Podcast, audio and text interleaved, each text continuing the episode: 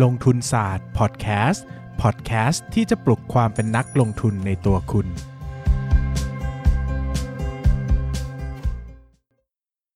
สวัสดีครับ ยินดีต้อนรับเข้าสู่รายการลงทุนศาสตร์พอดแคสต์รายการที่ชวนทุกคนมาพัฒนาความรู้ด้านการเงินและการลงทุนไปด้วยกันนะครับข่าวดีมาเป็นไรแล้วครันะหลังจากที่อาทิตย์ที่แล้วเราคุยกันเรื่องข่าวดีวันนี้มีข่าวดียังไม่รู้นะครับเพราะเราผ่านล่วงหน้านะครับ ถ้ามีข่าวดีเราจะได้ทราบด้วยกัน ไม่ใช่ข่าวลือข่าวดีนี่อะเดี๋ยวข่าวปนดีกันเดี๋ยวมีคนมาฟ้องช่วงนี้เขาฟ้องกันเยอะอะนะครับ ก็วันนี้คุยกันในเรื่องหุ้นนะครับ ที่อยู่บนฟ้านะครับอืมหุ้นบนฟ้านะครับ ก็คือหุ้นมันเอแอเอร์วีเอเชียนะ AAV นะครับอ่าเราหางแดงหางไม่ได้แงเราไม่ได้เราไม่ได้หงขึ้นฟ้านานนะครับ ขึ้นเราก็คิดถึงการไปอยู่บนฟ้านะครับ อะคราวนี้นะครับก็เอ่อ พูดยังไงดีอะเล่นเล่นมุกจะลืมไปเลยว่าจะพูดอะไรอะอธิบายอย่างนี้ก่อนนะครับ หลายคนจะได้ยินว่า AAV จะปรับโครงสร้างใหม่ แล้วก็ดันไทยเอเชียเข้า IPO ตลาดหุ้นเนาะอันนี้อะขออธิบายตรงนี้ก่อนนะครับเอเชีย Aviation นะครับหรือ AAV นะครับ AAV ที่เรารู้จักกันอยู่ในตลาดหุ้นปัจจุบันนี้เนี่ยเป็นบริษัทที่เป็น holding company ก็คือครับถือหุ้นไทยแอร์เอเชียอยู่เพียงบริษัทเดียวนะครับ ดังนั้นเนี่ยทุกๆอย่างของเขาเนี่ยก็มาจากไทยแอร์เอเชียนี่แหละนะครับ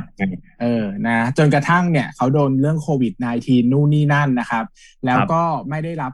ไม่ได้รับการสนับสนุนจากภาครัฐ อันนี้เป็นคำที่เขาประกาศออกมาเองนะเราไม่ผมไม่ได้พูดนะครับเราไม่ได้พูดเขาพูดเองนะนะครับเออเขาพูดเองว่าไม่ได้รับการสนับสนุนจากภาครัฐอะไรเลยนะครับ เขาก็เลยจำเป็นจะต้องยุติกิจการนะครับ ก็คือผู้ถือหุ้นของ AAV เนี่ยก็มีมติเห็นด้วยแล้วกับการยกเลิกกิจการชำระบัญชีนะครับอ่า ดังนั้นเนี่ยการจะชำระบัญชีได้นะครับ ก็ต้องขายสินทรัพย์ทั้งหมดออกไปนะครับ ก็คือจะต้องนำตัวของหุ้นที่เขาถืออยู่ก็คือไทยแอร์เอเชียเนี่ยขายออกไปนะครับ ซึ่งสิ่งที่จะขายได้นะครับ แล้วง่ายที่สุดก็คือนำเข้าตลาดหุ้นนะครับ ดังนั้นเนี่ยเขาก็จะนำไทยแอร์เอเชียเนี่ยเข้าตลาดหุ้นไปนะครับ แล้วก็ให้นักลงทุนรายย่อยเนี่ยเข้ามาลงทุนต่ออะไรก็ว่าไปนะครับ ดังนั้นเนี่ยจริง ๆ แล้วเนี่ย อธิบายอย่างนี้นะครับ ก็แต่ก่อนเนี่ย เอเชียเอเ a ชันเนี่ยครับก็ลงทุนอยู่ผ่านตลาดหุ้นเนาะก็มีนักลงทุนอื่นอยู่ 59%มีคณะกรรมการและผู้บริหารอยู่ 41%นะครับ แล้วก็ตัวอีก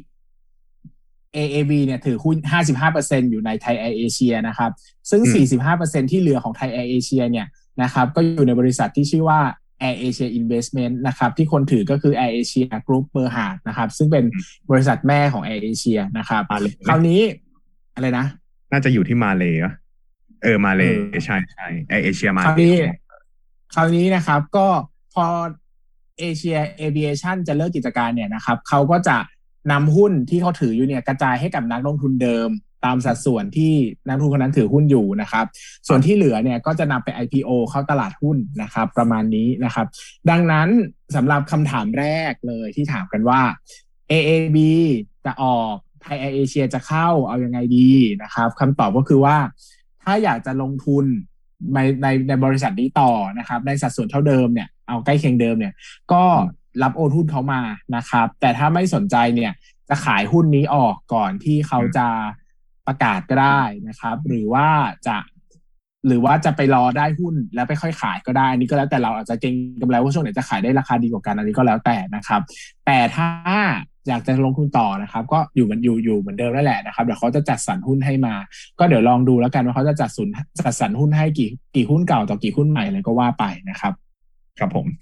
คราวนี้อะผ่านไปในเรื่องของการย้ายปรับปรุงโครงสร้างนะครับ ซึ่งไม่ใช่คงอะไรเรื่องหลักของ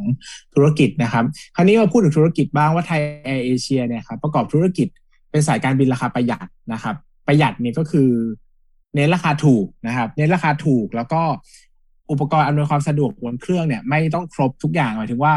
มันจะมีแบบสายการบินแบบ full service นะครับ ก็คือให้ครบทุกอย่างเลย เช่น มีอาหารบนเครื่อง มีโหลดกระเป๋า มีทุกอย่างนู่นนี่นั่นนะครับ แต่สายการบินแบบประหยัดเนี่ยก็คือว่า เอาง่ายๆคือพอบินได้บินถึงนะ อยากได้อะไรก็จ่ายเพิ่ม เช่น อยากจะกินข้าวก็จ่ายเพิ่ม อยากจะเลือกที่นั่งก็จ่ายเพิ่ม อยากจะขึ้นเครื่องก่อนก็จ่ายเพิ่ม อยากจะโหลดกระเป๋าก็จ่ายเพิ่ม เพิ่มอืมเออ มันก็เหมาะกับคนประหยัดประหยัดอย่างเราอย่างนายปั้นเงินอย่างเงี้ยก็สบายสบายๆนะครับ ก็ครับผมเออสายการบินที่เขาใช้บินเป็นหลักก็คือ A สามสองศูนย์กับ A สามสองหนึ่งนะครับ ซึ่งมันก็จะเป็นเครื่องขนาดเล็กหน่อยนะครับ แล้วก็จะไม่ได้มีส่วนที่เป็น จะไม่ได้มีส่วนที่เป็น business class หรือ first class เหมือนกับไอเครื่องบินใหญ่ ๆ นะครับ ดังนั้นเนี่ยมันก็จะเหมาะสมกับสายการบินที่เป็น สายการบินที่เป็นประหยัด low cost นะครับ ราคาประหยัดนะ ซึ่งแอร์เอเชียเนี่ยได้เป็น world class low cost มาหลายปีแล้วนะเวลาขึ้นเครื่องเขาเขาเขาจะบอกนะครับ อันนี้ก็น่าจะเป็นเรื่องจริงแหละใช่เขาคงไม่โกหกเรานะครับเขาก็มีเขาก็ข้อดีของเราจริงๆนะถามเรานะ เราขึ้นเราขึ้น low cost เนี่ยเราว่าเราก็ประทับใจแอร์เอเชียที่สุดนะ ในเรื่องของความอืมตรงต่อเวลานะครับ แล้วก็เรื่องของบริการเออตเออเอ่าองๆ เรื่องของขอให้ราความคาเรื่องอะไรรู้สึกว่า เขาให้ความสำคัญเรื่องตรงต่อเวลามากแอร์เอเชียใช่แล้วเรารู้สึกว่ามันค่อนข้างจะ comfort หมายถึงว่าเรารู้สึกว่าเราขึ้นแล้วเรารู้สึกว่ามันไม่ได้รู้สึกว่ามันถูกจนกูแบบ เข้าใจว่าถูกจนกูแบบเหมือนเป็นแบบมาแบบตกหลักการลำบากเงี้ยเราว่ามันก็มีมาตรฐานระดับหนึ่งนะอะไรเงี้ยโดยเฉพาะยิ่งถ้าบินแบบใกล้ๆบินในประเทศหรือว่าประเทศใกล้ๆเนี่ยผมว่าแอร์เอเชียก็เป็นตัวเลือกที่มาแรงมากนะครับ แล้วก็ต้องเล่าว่าสายการบิน low cost อันเนี้ยก็เป็นอีกส่วนหนึ่งนะที่ทำให้ ที่ทำให้ตลาดการท่องเที่ยวมันบูมมากๆนะครับ เพราะว่าสมัยก่อนเนี่ย ถ้าตั๋วเครื่องบินมันแพงเนอะพอมันแพงเนี่ย มันจะทำให้คนเนี่ยก็ไม่ได้เดินทางกันง่ายนักเนี่ยจะไปต่างประเทศทีบางทีต้องเก็บเงินเป็นปีนะครับ แต่เดี๋ยวนี้พอสายการบินราคามันไม่แพง อย่างนี้จะบินไปนู่นนี่นั่นอย่างเงี้ย มันไม่แพงปุ๊บก็กลายเป็นว่าเราก็สามารถบินได้ถี่ขึ้นบ่อยขึ้นนะครับ ก็ทำให้การท่องเที่ยวเนี่ยมันจเจริญเติบโตได้ดีนะครับ คราวนี้นะครับ มาดูตัวเลขที่เกี่ยวข้องกับ ความน่าสนใจของเขาหน่อยนะครับ ในการทำธุรกิจนะครับ ก็คือว่า เรามาดูเรื่องเรื่องแรกนะครับ ก็คือปริมาณที่นั่งนะครับ ปริมาณที่นั่งนะครับ ตัวปริมาณที่นั่งของเขาเนี่ยนะครับปีหกหนึ่งหกสองหกสามนะครับไล่มาจากห้าสิบยี่สิบห้าจุดสองล้านที่นั่งนะครับยี่สิบหกจุดหนึ่งที่นั่งแล้วก็สิบสองจุดหกที่นั่งนะครับล้านก็สังเกตว่าปี63เนี่ย ลดลงประมาณเกินครึ่งนะครับเกินครึ่เนื่งองจากวิกฤต โควิด -19 นะครับใช่วิกฤตโควิด -19 นะครับ ซึ่งคราวนี้สังเกตไหมว่าเขาลดจำนวนที่นั่งลง นั่นแปลว่าเขาก็บินน้อยลงนั่นเองนะครับ อย่างสมัยก่อนเนอะผมไปต่างจังหวัดเนี่ยนะต่างจังหวัดเนี่ย บางที่เนี่ยนะครับ ก็คือมี flight บินทุกวันเลยนะครับเออแต่เดี๋ยวนี้จะไปต่างจังหวัดทีเนี่ย บางทีมี flight บินแค่อาทิตย์ละครั้งหรือสองครั้งนะครับ หลักๆก็คือบริษัทที่เป็นสายการบินเองเนี่ยก็ต้องการลด ปัญหาตรงนี้ก็คือว่าถ้าบินเยอะเหมือนเดิมเนี่ยมันก็ขาดทุนเพราะคนขึ้นน้อยเนี่ยก็ลดจำนวนเครื่องลงแล้วก็ทำให้คนเนี่ยคือมีอัตราการขึ้นสูงๆนะครับ แล้วจะสังเกตว่าครับอืมจะบอกว่าส่วนหนึ่งเนี่ยมันเป็นที่มันหายไปอะเพราะว่าไอ้รูทที่ไปต่างประเทศอะหายไปเลยอืมอืมในปีในปีหกสามมาหายที่หายไปครึ่งหนึ่งเนี่ยรูทในต่างประเทศเนี่ยบินได้ไม่กี่เที่ยวเองมั้ง อืมอืม คือผมอะผมอะก็ยังมีจองไอ้นี่ไปไว้ยคือตอนตอนต้นปีอะจอง ตอนต้นปีสองพันยี่สิบจองแอร์เอเชียไปญี่ปุ่น แต่ทีนี้เนี่ย มันก็ยกเลิก ยกเลิก flight เออคือตอนแรกอะตอนตอนแรกอะมันจะไม่ยอมยกเลิก flight ด้วยตอนแรกผมคิดว่าเออมันอะยังอาจจะมีบินอยู่ ก็รอมันทำเงินคืนเหมือนกัน แต่ว่ามันจะทำเงินคืนได้ก็ต่อเมื่อมันยกเลิก flight เออคือถ้ามันบินอะมันจะไม่คืนเงินประมาณอืนี้มเออสรุปแล้วก็ต้องยกเลิก เพราะว่า บินไม่คุ้มคืนเงินดีกว่าอืมนะครับอืมประมาณนะครับนี้อืมก็จำนวนผู้โดยสารนะครับ ก็จาก 21.6 ล้านคนนะครับ เป็น20 22.1 ล้านคนก็ดูดีนะ ในปี 1819 เนอะพอมาปีอืม20ปุ๊บตกเหลือ 9.5 ล้านคนนะครับ ก็คือหายไปเยอะมากนะครับ หายไปเยอะมากก็จากวิกฤตโควิด -19 เนอะแต่เรามาดู load load factor นะครับ อันนี้ก็เป็นตัวเลขอีกตัวหนึ่งที่ ใครสนใจสายการบินจะต้องทราบครับ load factor ก็คือว่าจำนวนผู้โดยสารที่ขึ้นจริง เทียบกับปริมาณที่นั่งทั้งหมดนะครับ ปี 1819เนี่ยอยู่ที่ 85%นะครับ ปี 20 เนี่ยอยู่ที่ 75%นะครับ ก็แสดงว่าเขาก็ปรับตัวได้ดีโดยการก็ลดเขาเรียกว่าอะไรลดจำนวนอัดลดจำนวนมันไม่คล้ายๆ occupancy ลด rate เนี่ยเออเอาเป็นเส้นเหล็กก็คือรู้ว่าคนขึ้นน้อยก็ลดจำนวนที่นั่งลงนะครับ เพื่อไม่ให้เครื่องที่ขึ้นไปเนี่ยมัน เขาเรียกว่าไม่ให้เครื่องที่ขึ้นไปมันเสียโอกาสฟรี คือมันต้องไปเสียค่าต้นทุนค่าบินค่าสถานที่ค่าอะไรฟรี ค่าน้ำมันอีกนะครับ ผมขอย้อนกลับมาเรื่องต้นทุนนิดนึงนะครับ ต้นทุนเนี่ยจริง ๆ แล้วเนี่ยต้นทุนของสายการบินเนี่ยมันจะมีส่วนที่เป็นราคาน้ำมันค่อนข้างเยอะนะครับ ผมขอแทรกตรงนี้นิดนึงนะครับ อย่างตัวผมขอยกตัวตัวเลขปี 63 นะครับ ตัวเลขปี 63 เนี่ยน้ำมันเชื้อเพลิงเนี่ยต้นทุนนะครับอยู่ที่ 6,000 ประมาณ 6,400 ล้านบาทนะครับ คิดเป็นยี่ร้อยละ 27 ของต้นทุนขายและบริการนะครับ ซึ่งเยอะมากนะครับ หมายถึงว่าตีง่าย ๆ ว่าต้นทุนค่าใช้จ่ายทั้งหมดของ Air Asia เนี่ย สามหนึ่งในสามเนี่ยเป็นค่าน้ำมันนะครับ ดังนั้นเนี่ยเวลาเกิดอะไรขึ้นก็ตามกับราคาน้ำมัน เช่น ราคาน้ำมันขึ้น ราคาน้ำมันลงนะครับ บริษัทสายการบินเนี่ยจะได้รับผลกระทบค่อนข้างมากนะครับ บริษัทสายการบินส่วนใหญ่เนี่ยจะทำเหตุ จะทำเขาเรียกว่าเหตุค่าน้ำมันไว้นะครับเพื่อความชัวร์นะครับ ว่าราคาจะไม่สวิงมากนักอะไรก็ว่าไปนะครับ แต่อย่าลืมว่าหนึ่งคือการประกันความเสี่ยงเหล่านี้มีต้นทุนนะครับ ต้องจ่ายค่าพรีเมียม ให้กับสถาบันทางการเงินนะครับ ข้อที่ 2 คือเราไม่สามารถเหตุค่าน้ำมันได้ตลอดไปเนาะเราไม่สามารถเหตุค่าน้ำมันไว้เป็น 5 ปี 10 ปี สมมุติว่าเราเหตุค่าน้ำมันไว้ได้ 6 เดือนถึง 1 ปีอย่างเงี้ยพอมาถึงสถานการณ์จริงผ่านไป 6 เดือน 1 ปี แล้วค่าน้ำมันยังแพงอยู่เนี่ยจะเริ่มเหตุใหม่เนี่ย มันก็ต้องจ่ายพรีเมียมใหม่แล้วนะนะจะมาขอเหตุราคาเดิมเนี่ยมันไม่ได้นะครับ ดังนั้นเนี่ยค่าราคาน้ำมันเนี่ยเป็นต้นทุนโภคภัณฑ์ที่สายการบินไม่สามารถหลีกเลี่ยงได้นะครับ ดังนั้นเนี่ยโดยส่วนตัวแล้วก็จะรู้สึกว่าสายการบินเนี่ยเป็นธุรกิจที่โดยส่วนตัวนี้มุมมองผมนะ ก็คงจะไม่ได้ถือได้ยาวนานตลอดไปนะครับ เพราะว่ามันมีลักษณะของความเป็นไซเคิลนะครับเมื่อมันลงมาเยอะๆนะครับ เราก็มีโอกาสจะซื้อรอมันขึ้นเยอะๆ เช่นช่วงราคาน้ำมัน ขึ้นเยอะๆ มหาศาลเนี่ย ราคามันจะต่ำมาก แต่ถ้าคุณคิดว่าเนี่ยมันคือจุดสูงสุดแล้ว คุณอาจจะซื้อเก็บไว้รอราคาน้ำมันลงก็ได้นี่ยกตัวอย่างนะครับ หรือว่าช่วงที่ราคาน้ำมันลงเยอะๆเนี่ย คนอยากเก็งราคาน้ำมัน แต่ไม่อยากไปซื้อน้ำมันอยากจะซื้อหุ้น เขาก็มาซื้อในหุ้นสายการบินเหล่านี้แหละ มันก็เป็นตัวแทนกันได้นะครับ ซึ่งผมจะบอกว่าดังนั้นเนี่ย การที่เราจะถือหุ้นตัวใดตัวหนึ่งยาวๆเนี่ยสิ่งหนึ่งที่สำคัญคือเราต้องพอจะคาดการอัตราการทำกำไรของมันได้นะครับ แต่ตอนนี้เนี่ยเรายังไม่ค่อยเห็นภาพว่าเราจะคาดการมาได้อย่างไรให้มันแน่ชัดนะครับ กลับมาดูที่ปี 20 นะครับ ก็คือว่าปี 20 เนี่ยมีผู้โดยสาร 9.5 ล้านคนนะครับ ก็ลดลงเกินครึ่งเนอะสำหรับปี6ปี 19 ที่ผ่านมานะครับ 85%เนี่ยเป็นสายการบินภายในประเทศ และ 15%เนี่ยเป็นสายการบินระหว่างประเทศ อันนี้ยังโชคดีนะ ต้องพูดอย่างนี้ว่ายังโชคดีนะว่าไทยแอร์เอเชียเนี่ยเขามีจำนวนเที่ยวบิน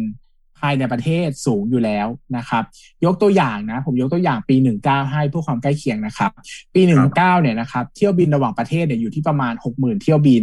นะครับ เที่ยวบินภายในประเทศเนี่ยอยู่ที่ 80,000 เที่ยวบินนะครับ พอเขาเจอปี 20 ปุ๊บ ที่ยวบินระหว่างประเทศเหลือหนึ่งหมื่นเที่ยวบิน คือลดไปห้าหมื่นเที่ยวบินนะลดไปประมาณเจ็ดประมาณแปดสิบเปอร์เซ็นตนะครับแต่ในขณะที่ภายในประเทศเนี่ยลดเหลือประมาณหกหมื่นเที่ยวบิน คือลดลงไปประมาณยี่สิบห้าเปอร์เซ็น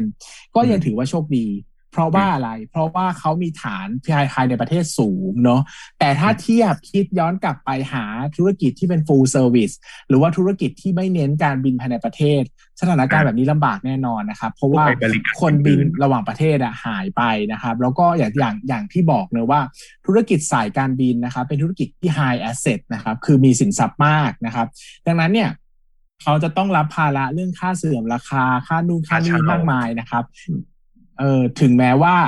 จะไม่ได้จะไม่ได้ใช้เครื่องบินนะครับถึงแม้ว่าหลายสายการบินจะใช้วิธีการเช่าใช่ไหมเช่าเช่าลำมาใช่ไหมครับ แต่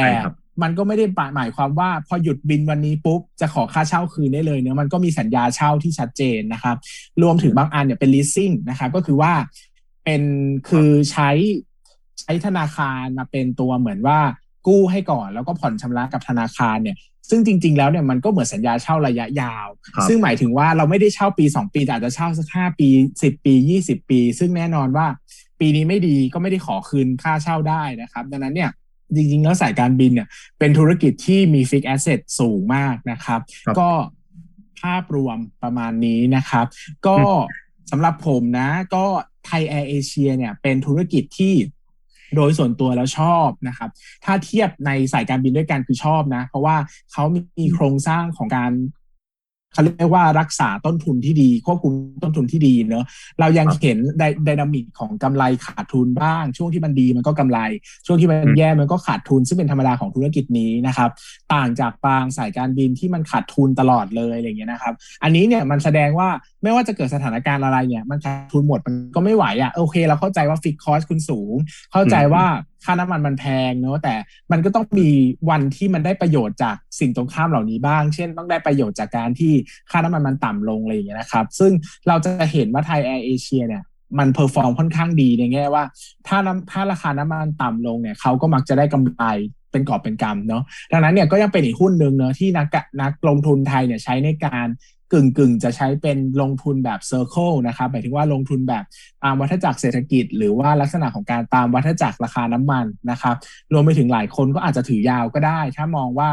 ตัวสายการบิน low cost เนี่ยมีความมั่นคงพอในระยะยาวนะครับเพียงแต่ตอนนี้เนี่ยมันเจอวิกฤตโควิด -19 อยู่เนาะผมก็ตอบได้ยากว่ามันจะฟื้นกลับมาเมื่อไหร่นะครับ เพราะว่าขนาดตัวตัวบริษัทแม่เองยังไม่ไหวอะ่ะเออนะครับ มันก็เห็นภาพหลาย ๆ อย่างแหละว่า นี่มันก็จะสองปีแล้วเนอะมันก็ใกล้สองปีมากแล้ว แต่วิกฤตมันยังไม่คลี่คลายเลย ซึ่งไม่รู้ว่าจะยื้อไปอีกนานได้เท่าไหร่นะครับ ประมาณนี้ครับก็อีกอีกเรื่องหนึ่งที่อยากให้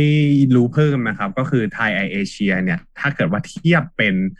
Market Share ที่มันอยู่ใน Domestic Domestic Route อะครับไทยเอเชียเป็นที่หนึ่งนะ เอมันกินกิน market share ประมาณสามสองเปอร์เซ็นคือค่อนข้างทิ้งห่างนกแอร์อันดับสองแล้วก็ไทยไลออนแอร์อันดับสามค่อนข้างเยอะเหมือนกันนะครับ แต่ว่าถ้าเกิดว่าเราไปมองเนี่ยคือ domestic route มันก็อาจจะได้ในเรื่องของราคาประหยัด แต่ก็จำนวนของผู้โดยสารที่จะเยอะขึ้น แต่ว่าถ้าเกิดว่าไปมอง international route เนี่ย ถ้าเกิดว่าเทียบแล้วอะที่หนึ่งอะมันเป็นของการบินไทยอยู่แล้วนะครับ ที่สองเนี่ยก็ยังเป็นของไทยเอเชีย คือถ้า international route อะ ไทยเอเชียเป็นที่สองนะครับผมแล้วก็ที่สามน่าจะเป็นไทยไลออนแอร์นะอันนี้ก็คร่าวๆสำหรับตลาดตลาดนี้ถ้าเกิดว่าใครสนใจแล้วอยากจะมองว่าเฮ้ยถ้าเราอยากจะลงทุนอย่างเงี้ยไอเรื่องของผู้โดยสารหรือว่า Market Share ก็เป็นเรื่องสำคัญเหมือนกันนะครับ ประมาณนี้นะครับ แต่ว่าถ้าเกิดว่าเรามาดูฝั่งปริมาณได้แล้วใช่ไหมพี่พูดพี่พูดฝั่งธุรกิจหมดแล้ววะอ่า พูดไปเยอะ ไม่รู้หมดยังแต่ว่าเยอะ โอเค ก็เดี๋ยวฝั่งฝั่งของปริมาณ เดี๋ยวผมจะเกริ่นก่อนว่าเวลาที่เราจะดูสายการบินเหล่านี้ครับอ่า indicator หรือว่าตัว key factor ที่มันส่งผลต่อรายได้เนี่ย มันจะมีอยู่ 3 ตัวนะครับเดี๋ยวจะย้อนอีกที ตัวแรกเลยคือ ASK หรือว่า available seat kilometer นะครับ อันนี้เนี่ยมันเป็นดัชนีที่สามารถไม่ใช่ดัชนี เป็นตัวเลขที่เอาไว้ชี้วัดกำลังในการผลิต หรือว่าความสามารถในการผลิตทั้งหมดของสายการบินนะครับเขาก็จะเอาพวกอ่าจำนวนที่นั่งไปคูณกับระยะทางการเดินอะไรก็ว่าการระยะทางการเดินทางอะไรก็ว่าไปนะครับ ผมซึ่งมันก็จะเป็นตัวบ่งบอกว่าสายการบินเนี้ยมีความสามารถในการบินได้ไกลแค่ไหนนะครับ โดยที่ไปคูณกับตัวของ occupancy rate ซึ่งในสายการบินเนี่ยเขาจะเรียกว่า load factor load factor ก็ดูว่ามันมีกี่เปอร์เซ็นต์นะครับ ว่าโอเค ถ้าสมมุติว่าเรามี capacity เท่านี้คูณกี่เปอร์เซ็นต์ มันก็จะได้กลายเป็นว่าเป็นเขาเรียกว่าเป็นเที่ยวบินหรือว่าความสามารถในการผลิตของเขาทั้งหมดนะครับ โดยรวมออกมานะครับ แล้วก็เอาความสามารถที่เขาทำได้ตรงนี้ไปคูณกับอัตราค่าโดยสารโดยเฉลี่ย หรือว่า average fare นะครับผมซึ่งถ้าเกิดว่าเราย้อนไปดูเมื่อปี 2020 นะครับ หรือว่าปี 2563 เนี่ย ตัวของ ASK หรือว่ากำลังการผลิตของเขาอะลดลงไปประมาณ 62%นะครับ จาก2อ่าจาก 26,940 นะครับล้านนะครับ เหลืออยู่แค่อ่า1,174 ล้านเท่านั้นเองนะครับ โดยที่ถ้าไปดูที่อ่า load factor เนี่ย load factor เขาอย่างที่พี่เบสบอกไปแหละ มันลดลงไปจาก 85%นะครับเหลืออยู่แค่ 75%แต่อันนี้มันเป็นการลดลงทั้งเรื่องของ capacity แล้วก็ลดลงเรื่องของ occupancy rate ด้วย ก็อาจจะดูไม่ค่อยดีเท่าไหร่ ถ้าเกิดว่าคิดมากลับมาเป็นรายได้นะครับ แล้วก็ถ้าเกิดว่าไปดูของ average fare นะครับ หรือว่าค่าใช้จ่ายไม่ใช่ค่าใช้จ่ายอ่าเขาเรียกว่าอะไรอะรายได้ต่อเที่ยวอะไรอย่างนี้นะครับ รายได้ต่อเที่ยวเนี่ย โดยโดยเฉลี่ยแล้วว่าก่อนหน้านี้เขาจะอยู่ที่หนึ่งพันห้าร้อยบาทเฮ้ยถูกมากเลยนะครับหนึ่งพันห้าร้อยบาท เนี่ย ตอนเนี้ย ตอนปีสองพันยี่สิบเขาทำได้ที่หนึ่งพันสองร้อยบาทนะครับ ลดลงไปประมาณยี่สิบเปอร์เซ็นตนะครับ มันก็เลยสิ่งเหล่านี้พอมันเรามองเห็นภาพแล้วว่า โอเคเขาลดเที่ยวบินลง เพราะว่ามันเกิดโควิดโดยหลักๆ แล้วเนี่ยมันเป็นเที่ยวบินในต่างประเทศ ซึ่งเที่ยวบินในต่างประเทศเนี่ยมันเป็นเที่ยวบินที่ ให้ให้ทำรายได้ให้เขาค่อนข้างเยอะ ก็คือพวกไทยไอเอเชียเอ็กอะไรอย่างเงี้ย ซึ่งมันทำเขาเรียกว่ามันมันขายแล้วมันได้มันได้ราคาสูงกว่านะครับ ซึ่งตรงเนี้ยพอมันหายไปเนี่ย มันก็เลยทำให้รายได้รวมทั้งหมด ไม่ว่าจะทั้งไอ ASK ที่ลดลง load factor ที่ลดลงอ่ารายได้ต่อเที่ยวที่ลดลงเนี่ย มันทำให้รายได้รวมของเขาอะลดลงนะครับ ในปีในปี ในปีสองห้าหกสามเนี่ย ลดลงจากลดลงจากสี่หมื่นหนึ่งอ่าสี่หมื่นล้านแล้วกันผมพูดผมพูดผมพูดเป็น ผมพูดเป็นเลขกลมๆนะครับสี่หมื่นล้านบาทนะครับ ในปีสองสองห้าหกสองเนี่ย เหลืออยู่แค่หนึ่งหมื่นสามพันหกร้อยสาสิบสี่ล้านนะครับ คิดเป็นเปอร์เซ็นต์ก็ลดลงไปประมาณหกสิบหกเปอร์เซ็นตนะครับ ในส่วนนี้เยอะจังถือว่า เยอะชิบไม่ใช่จะบอกว่าเยอะชิบหาย เยอะจังนะครับผมก็ถ้าเกิดว่ามองเป็นใจเย็นๆมันแต่เพื่อเขามาแต่ฟัว่างมันจะเย็นแต่ว่ามันยังมี other income เข้ามาอาจจะเป็นเรื่องของการขายนู่นนี่นั่นนะครับ เพื่อเอาเข้ามาโปะ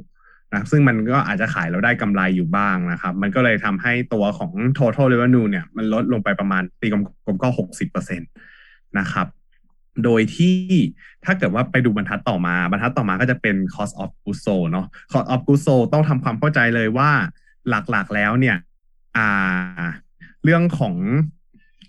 เขาเรียกว่าต้นทุนหลักๆเขาอะมันมาจากหนึ่งเลยคือน้ำมันถูกไหมสองเลยคือ depreciation depreciation เนี่ย มันเพิ่งเข้ามาในปี 2020 เพราะว่า เขามีเรื่องของการเอา TFRS เลข 16 มาใช้นะครับ ซึ่งมันจะทำให้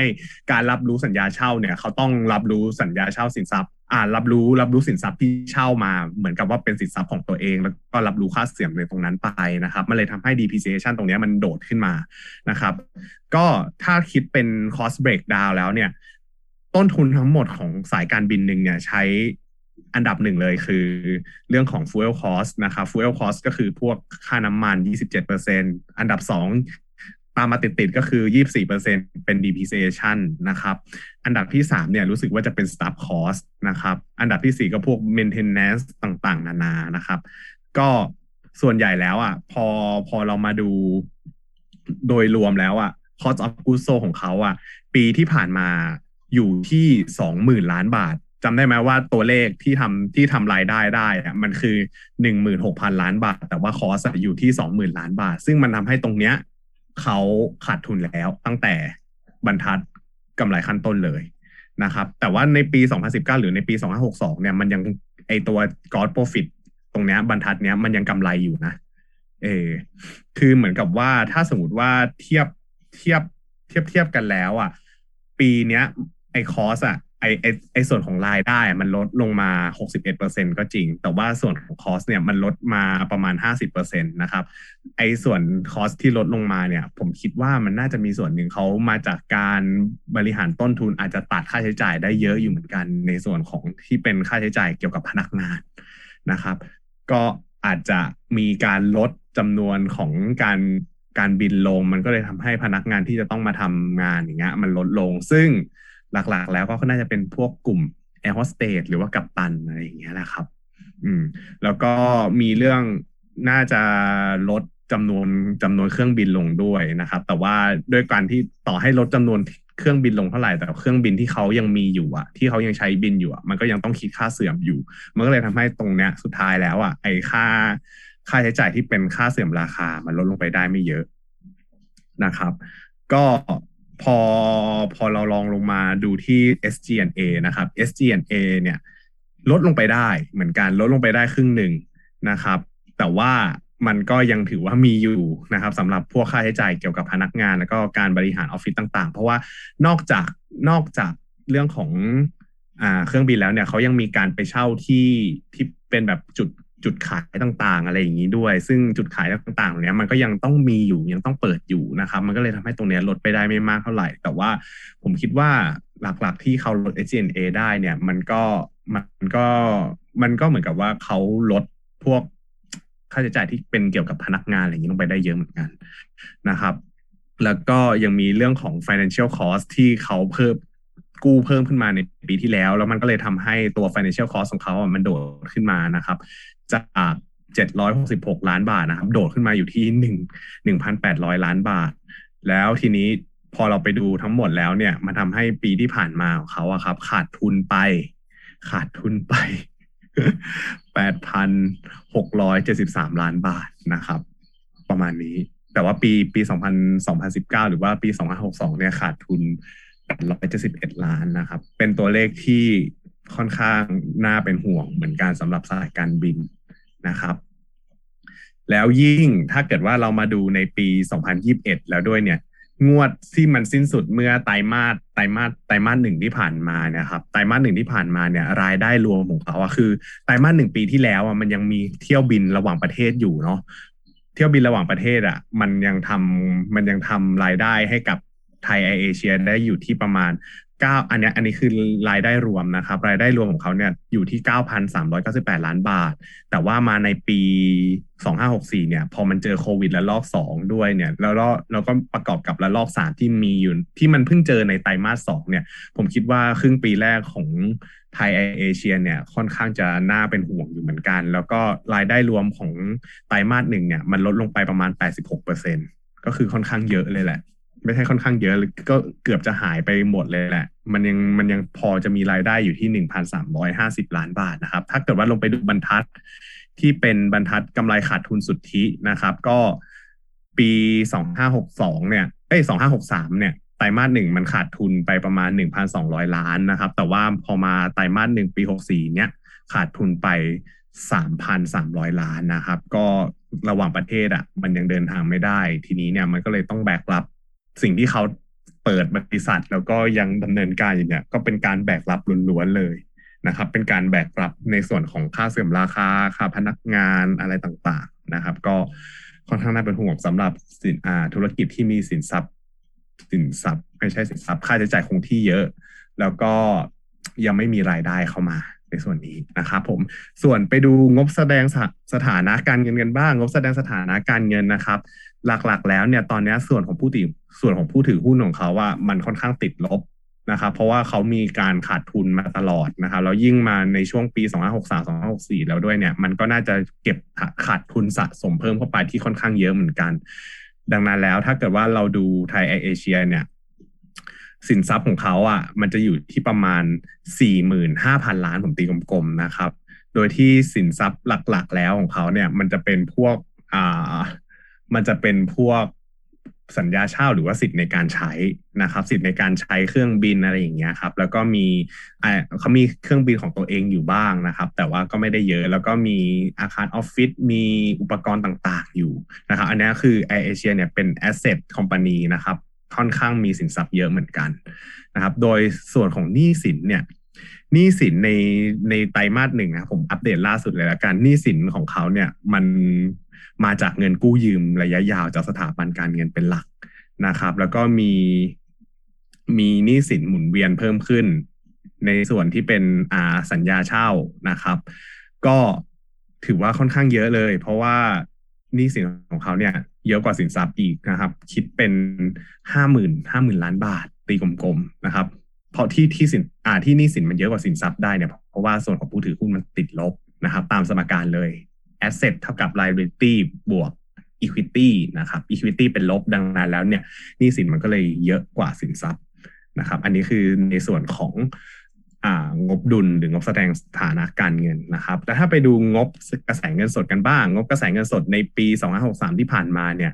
อ่ามันเป็น pattern ลบบวกลบนะครับ ลบตัวแรกเนี่ยอ่าเป็นผลขาดทุนนะครับ คือขาดทุนก็เลยเป็นลบนะครับ ส่วน อ่ากระแสเงินสดตัวที่ตัวที่เป็นกระแสเงินสดจากการลงทุนเนี่ย มันเป็นบวกเพราะอะไร เป็นเพราะว่าเขาเนี่ยขายเครื่องบินประมาณสิบลำนะครับ เพื่อหากระแสเงินสดออกมานะครับ แล้วก็ตัวตัวลบกระแสเงินสดจากการจัดหาเงินเนี่ย มันจะเป็นส่วนผลกระทบที่เกี่ยวกับหนี้สินเนาะเขายกเลิกสัญญาเช่าการเงิน แล้วก็มียกเลิกอ่าสัญญาเงินกู้ระยะยาวอยู่บ้างนะครับ แล้วก็มีการชำระหนี้สินคืน แล้วก็ชำระคืนหุ้นกู้บ้างนะครับ ก็มันคือคือมันก็มีการกู้เพิ่ม แล้วก็มีการยกเลิกสัญญา แล้วก็มันมีการจ่ายเงินคืนอะไรอย่างเงี้ย แต่ว่าโดยส่วนใหญ่แล้วว่ากระแสเงินสดในการจัดหาเงินมันก็ยังเป็นลบอยู่ ก็ประมาณเนี้ยครับสำหรับส่วนของ AAV หรือว่าไทยไอเอเชียมองเป็นไทยไอเอเชียละกันนะครับ เพราะมีถืออยู่บริษัทเดียว ประมาณนี้ครับผม อืม อะ ชอบไหมชอบไหมรูปร่างหน้าตาอย่างเงี้ย ถามหน่อยพี่ชอบไหมชอบไหมคือผมมองว่าถ้าเกิดว่าเราลงทุนในจุดต่ำสุดของเขาได้จริง ๆอะมันก็แทบจะแหมไม่ท่านลงทุนในจุดต่ำสุดของอะไรได้มันก็รวยทั้งนั้นแหละก็ชื่อก็บอกว่าจุดต่ำสุดอีห่าก็ถ้าพูดอย่างนี้มันก็ได้ไม่แต่ว่าแต่ว่า แต่ว่าถ้าสมมุติเรามองธุรกิจอันเนี้ยครับ ผมว่ามันเป็นธุรกิจที่ไม่ไม่ไม่ตัวผมมันไม่ชอบ เพราะว่ามันคาดเดา มันคาดเดามาจิ้นมันคาดเดารายได้ค่อนข้างยากเหมือนกัน เรายังไม่รู้เลยว่าไทยเอเชียสุดท้ายแล้วมันจะทำมันจะมีรายได้กลับมาเมื่อไหร่นะครับ แล้วก็จะสามารถกลับมาทำกำไรได้เมื่อไหร่นานเหมือนกัน เพราะว่าขนาดปีหกสองอะปีหกสองที่มันมีมันมีนักท่องเที่ยวยังเดินทางอยู่อย่างเงี้ยเขายังขาดทุนอยู่เลยอะเออดังนั้นสมมติว่าเราเราคาดหวังให้เขากลับมาเหมือนเดิม ก็คือนัก นักท่องเที่ยวเดินทางกลับมานู่นนี่นั่นอย่างเงี้ยแล้วกลับมาเนี่ยปีสองห้าหกสองเนี่ยมันก็ยังขาดทุนอยู่นะดังนั้นถ้าสมมุติว่าจะมองว่าเฮ้ยถ้าเขาจะทำได้ดีจนกระทั่งกลับกลับมาทำละทำกำไรได้ต่อเนื่องอะไรอย่างเงี้ยก็ไม่รู้เหมือนกันว่าจะกลับมาเมื่อไหร่นะครับ อีกอย่างหนึ่งที่เขามีอยู่ก็คือเรื่องของขาดทุนสะสม อืม ก็ยังน่าเป็นห่วงอยู่เหมือนกันนะครับสำหรับอันนี้ไอขาดทุนสะสมนี่คือไทยไอเอเชียนะ ไม่ใช่ AAV ด้วย อืม ครับผมก็ก็คิดเหมือนกับป้านนะครับ ว่ามันเป็นธุรกิจที่คาดเดายาก แล้วก็คงไม่ใช่ทางถนัดของเราเนาะแต่เชื่อว่าก็จะมีนักลงทุนกลุ่มหนึ่งที่สามารถหาเงินได้อย่างมากมายจากบริษัทเหล่านี้นะครับ ก็เป็นกำลังใจให้สำหรับใครที่สนใจนะครับ ก็ลองไปศึกษาเพิ่มเติมดูเนี่ยอาจจะเป็นเวลาที่ดีในการซื้อหุ้นนี้ก็ได้นะครับ แล้วก็สำหรับวันนี้อ่าอ่าอยากครับเพิ่มอยากจะเพิ่มอ๋อจริง ๆ แล้วอะถ้าสมมติว่าเราสังเกตดูอะช่วงที่ ผ่านมาค่าระวางเรือมันเพิ่มถูกไหมส่วนหนึ่งมันก็เป็นเพราะว่าสายการบินระหว่างประเทศ หรือว่าสายการบินที่ที่เขารับผู้โดยสารเนี่ย มันหายไปด้วยนะครับ คือพอคิดคิดอย่างนี้คือ คือพอมันไม่มีสายการบินระหว่างประเทศอะของส่วนใหญ่อะบางทีอะเวลาที่เขาขนส่งผู้โดยสารนะมันก็มีการเอาของบางอย่างอะฝากส่งไปด้วยเป็นชิปปิ้งไปด้วย ดังนั้นแล้วเนี่ยพอมันไม่มีแอร์เฟรตตรงเนี้ยมันไม่มีการขนส่ง ผ่านทางแอร์เนี่ยมันก็เลยไปลงเรือหมดเลยนะครับ แล้วทีนี้ยิ่งเรือขาดมันก็ยิ่งทำให้ตรงเนี้ยมันเห็นภาพว่าในวันหนึ่งอะที่สายการบินมันกลับมา มันอาจจะได้รายได้ในส่วนของการขนส่งของหรือว่าสินค้าแล้วพวกนี้กลับเข้ามาด้วยเหมือนกันนะครับ แล้วช่วงนั้นถ้าสมมติมันกลับมาเปิดเป็นปกติดีเนี่ย เรื่องของอ่าค่าระวังเรือมันก็อาจจะลดลงมา แล้วมันก็จะมาเพิ่มที่แอร์เฟรอะไรอย่างนี้แทนประมาณนี้ครับผม จบแล้วครับ ก็สำหรับวันนี้นะครับ ก็ขอบคุณทุกคนมากนะครับ แล้วก็ขออภัยด้วยนะครับ เหมือนว่าเทปนี้จะมีเสียงตะกุกตะกักนิดนึงนะครับ ก็ก็เป็นเพราะว่าสัญญาณซูมไม่ค่อยดีโทษซูมไปแล้วเราต้องทำตัวแบบ แบบนี้แหละก็คืออย่าโทษตัวเอง อย่าขอโทษ อย่ารับผิดไม่ว่าเราจะทำอะไรผิดก็ตามก็อย่าขอโทษนะครับ ให้โทษเป็นเรื่องของคนอื่นนะครับ ก็เป็นเรื่องของซูมครับ เราไม่ได้ผิดอะไรเลย เราทำดีที่สุดแล้วนะครับนะครับ ก็ขอบคุณทุกคนมากครับ เจอกันใหม่ครั้งหน้านะครับ หวังว่าครับสมัยหน้าจะได้อยู่กันอีกนะครับไหนหน้าหมายถึงว่าเรา จะได้คุยกันเราต่อจะได้คุยกันต่อนะครับอะขอบคุณมากครับสำหรับวันนี้ สวัสดีครับ ครับ